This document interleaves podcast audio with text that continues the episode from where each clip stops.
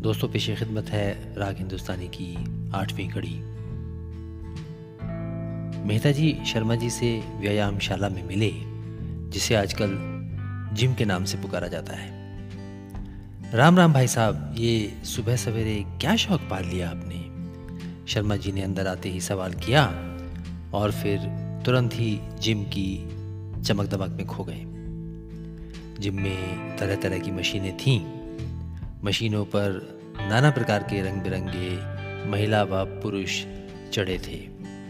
महिलाओं द्वारा धारण किए गए कपड़े इतने सख्त थे कि उन्होंने पुरुष जाति के लिए कल्पनाओं के दिए जलाने के वास्ते कोई अंधेरा न रख छोड़ा था। शर्मा जी ने ये देखा तो बस देखते ही रह मेहता जी तल्लीनता से मुस्कुराते हुए शर्मा जी का ताकना ताकते रहे। जब ताकना समाप्त होने को आया, परंतु शर्मा जी की निगाहों ने मेहता जी की ओर लौटने में कोई दिलचस्पी न दिखाई तो वे शर्मा जी की कोहनी पकड़कर उन्हें एक कोने में ले गए।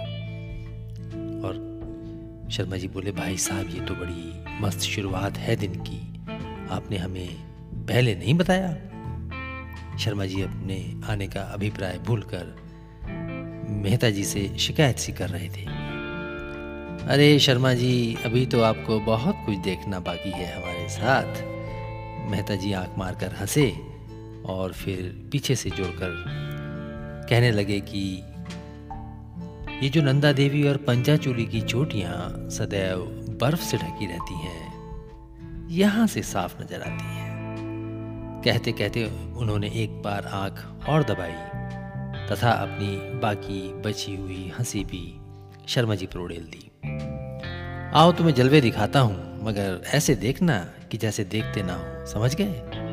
मेहता जी बोले, भाई दिखाइए भाई साहब क्या क्या दिखाते हो? शर्मा जी ने उत्सुकता से जवाब दिया, वो जो मोहतरमा अभी ताज़ा ताज़ा दाखिल हुई हैं, भाई जरा संभल कर देखना, मेहता जी धीरे से बोले। आँखों के इशारे को भापते हुए शर्मा जी ने पलट कर देखा कि एक रंग बिरंगे बेहद चुस्त कपड़े पहने महिला, जो ऊपर से नीचे तक कई विदेशी ब्रांड ब्रांड का मॉडल नज़र आती थी, अपना ढोलक नुमा झोला ज़मीन पर टिकाकर, अपनी स्लीवलेस बाहों को उठाकर, बालों को कसकर, पीछे की ओर बांधती हुई शर्मा जी को दृष्टिगोचर हुई। वही सपाट बाल जिन पर अंग्रेज़ों वाला हल्का कत्थई रंग। बालों की लटों को छोड़ छोड़ कर चढ़ाया गया था, जिसके चलते बाल दुरंगे नज़र आने लगे थे। शर्मा जी के दिल में एक भूख सी उठी। उसके बाद की तैयारियाँ कुछ इस तरह से हुई जैसे उड़ान भरने से पूर्व कोई पायलट जहाज़ के कॉकपिट में करता होगा। झोले से निकालकर हाथों में पहने जाने वाले दो बैंड कलाई की शोभा बढ़ाने लगी। एक कंटोप कंटोप नुमा कानों पर पहना जाने वाला हेडफोन दोनों कानों पर चढ़ाया गया और उसको अपने मोबाइल से जोड़कर मोबाइल अपने दाएँ नितम के ऊपर टांग लिया गया।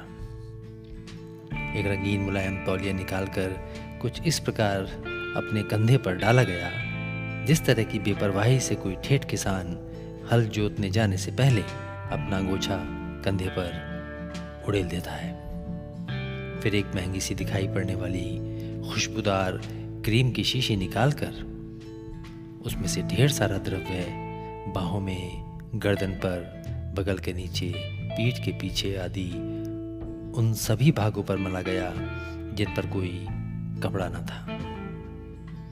अब चूँकि ऐसे हिस्से बहुतायत में थे, सो वो काया लगभग आधी शीशी का द्रव्य पीकर ट्यूबलाइट की मानिंद फिर वह शीशी करीने से बंद की गई और झोले से एक दूसरी शीशी निकालकर उसका द्रव्य एक खास मुद्रा में लेप की तरह चेहरे पर मला गया और फिर नफासत के साथ बाकी बचा द्रव्य दोनों हाथों में मलकर वह काया अंततः वर्जिश को तैयार हुई जान पड़ी। यह सब देखकर शर्मा जी की आँखें चुनी आ गईं। उनका मुँह खुला का खुला रह गया था। कार्यक्रम समाप्ति की ओर अग्रसर था। यह भापकर मेहता जी ने शर्मा जी की तंद्रा भंग करने के उद्देश्य से उनका हाथ दबाते हुए कहा, भाई मैडम का और हमारा ये पांचवा जिम है जहाँ पर हम साथ हैं। क्या समझे? भाई साहब, ये चीज़ क्या है? जरा खोलकर तो बताइए। शर्मा जी अचकचाकर बोले,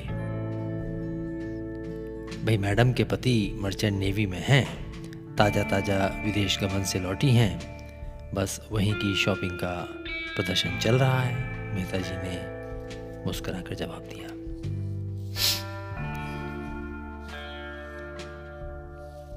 तभी एक चाल ढाल से अमीर से दिखने वाले शख्स जिम में दाखिल हुए, जिनकी अगवानी के लिए एक पहलवान नुमा कारिंदा आगे बढ़ा। उसे अपना झूला सौंप कर वह महाशय कुछ इस तत्परता तत्परता से पैदल चलने वाली मशीन पर सवार हुए जैसे वो मशीन कहीं भागी जा रही हो। ये क्या आइटम है, शर्मा जी बोले। ये बहुत पहुँचे हुए पर्यावरणविद हैं। विदेशों तक मार है इनकी। अभी कुछ दिन पहले ही अमेरिका से लौटे हैं। सरकार के साथ मिलकर पर्यावरण वरण बचाने की संस्था चलाते हैं। वो जो नीचे अस्सी लाख की कार देख रहे हो, इन्हीं की है।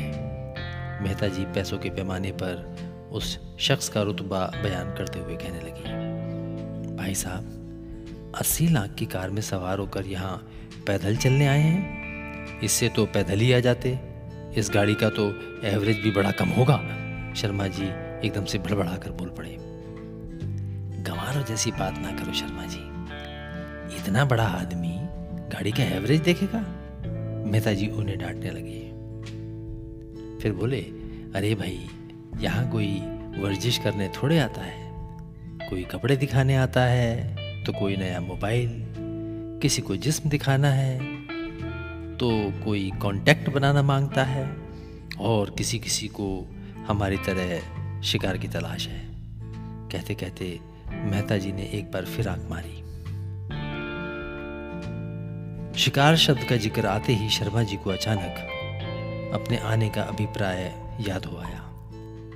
तुरंत बोले, अरे हाँ भाई साहब, एक ज़रूरी बात करनी थी। वो बबलू बड़ा परेशान कर रहा है।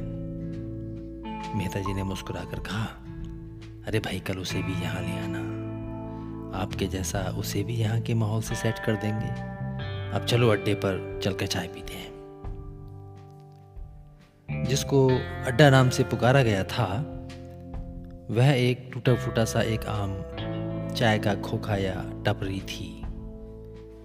उस खोखे की खूबी यह थी कि सड़क से नीचे होने के कारण सड़क से खोखे के अंदर बैठा आदमी नज़र न आता था। मगर खोखे में बैठा इंसान आसानी से सड़क के क्रियाकलाप देख सकता था। गिरोह बाजों के लिए ये एक आदर्श स्थान था।